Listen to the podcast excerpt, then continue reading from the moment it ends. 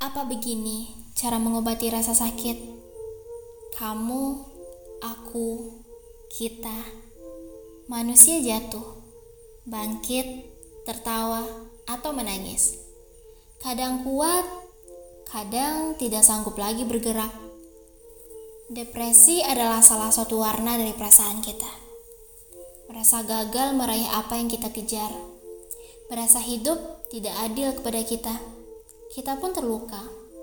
Luka yang tentunya berada dalam diri kita, tak kasat mata.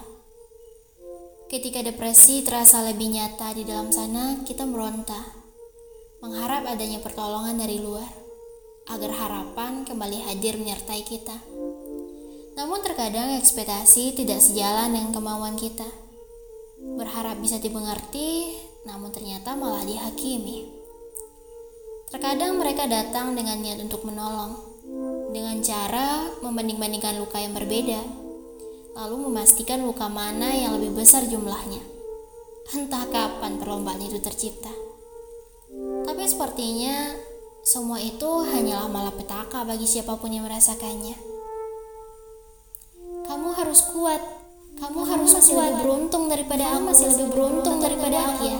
Kamu pasti bisa ya. Kamu pasti banyak yang lebih sakit dibandingkan banyak yang lebih sakit dibandingkan kamu. Apa seperti itu mengobati depresi? Dengan membandingkan rasa sakit dengan rasa sakit yang lebih lagi. Apa kita memang selamanya harus merasa sakit? Sebab jika memang benar cara mengobati rasa sakit adalah dengan memberitahu rasa sakit yang lebih parah lagi, tentunya kita pun harus menjaga rasa sakit itu sendiri. Karena jika hilang, bagaimana lagi cara mengobati rasa sakit di kemudian hari?